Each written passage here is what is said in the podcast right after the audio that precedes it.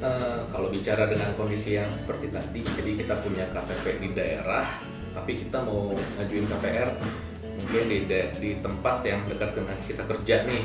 Nah, itu sih sebenarnya bisa-bisa aja. Namun memang ada beberapa bank yang mungkin akan memberikan sedikit persyaratan tambahan, quote unquote ya, Eh, yaitu untuk memastikan saja bahwa memang yang bersangkutan eh, berada di daerah tersebut memang dekat dengan lokasi aktivitasnya. Kayak contoh yang disyaratkan sama bank itu bisa jadi kayak surat keterangan kerja dari perusahaan eh, yang menyatakan bahwa memang dia bekerja di perusahaan tersebut eh, yang areanya ada di mana.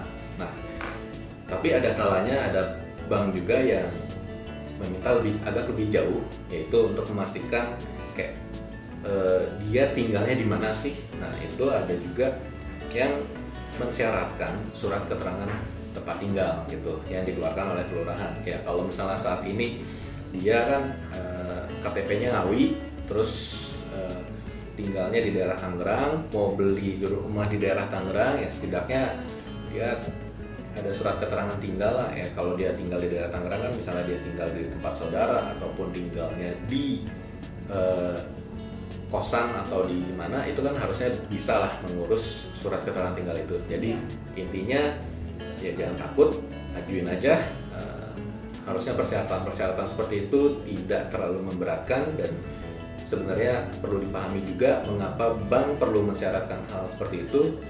Ya lebih karena bank itu kan institusi finansial yang eh, berperan penting ya.